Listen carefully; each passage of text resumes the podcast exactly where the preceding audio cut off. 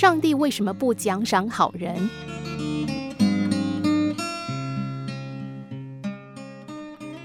一九六三年，一个叫玛丽·班尼的女孩写信给芝加哥论坛报，因为她实在不明白为什么她帮妈妈把烤好的饼干送到餐桌上，得到的是一句“好孩子”的夸奖，而那个什么都不做、只知道捣蛋的弟弟戴维却可以获得一块饼干。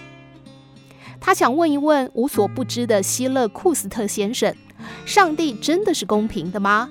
为什么他在家和在学校常常看到一些像他这样的好孩子被上帝遗忘了呢？希勒库斯特是芝加哥论坛报儿童版“你说我说”专栏的作家。十多年来，孩子们有关于上帝为什么不奖赏好人、为什么不惩罚坏人之类的来信，他收到不下上千封。每当拆阅这样的信件，他的心非常的沉重。因为他不知道该怎么回答这些问题。正当他对玛丽的来信不知道如何回答时，一个朋友邀请他参加婚礼。也许他一生都应该感谢这场婚礼，因为就是在这场婚礼上，他找到答案，并且这个答案让他一夕之间扬名天下。希勒库斯特回忆当时的那场婚礼。牧师主持完仪式之后，新郎新娘互赠戒指。也许是他们正沉浸在幸福之中，也许是两个人过度于激动。总之，他们在互赠戒指时，阴错阳差的把戒指戴到了对方的右手上。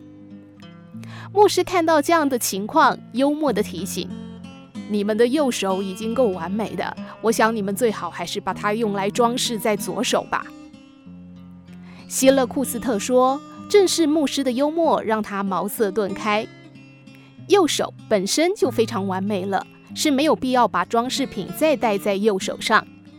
同样的，那些道德高尚的人之所以常常被忽略，不就是因为他们已经非常完美了吗？”后来，希勒库斯特得到这样的结论：上帝让右手成为右手，就是对右手最高的奖赏。同样的道理。上帝让好人成为好人，也就是对好人的最高奖赏。希勒库斯特发现这个真理之后，兴奋不已。他以“上帝让你成为好孩子，就是对你的最高奖赏”为题，立刻给玛丽·班尼回了一封信。这封信在芝加哥论坛报刊登之后，很短的时间内被美国及欧洲一千多家报社转载，并且在每年儿童节，他们都要重新刊载一次。请记得，人为善，福虽未至，祸已远离；人为恶，祸虽未至，福已远离。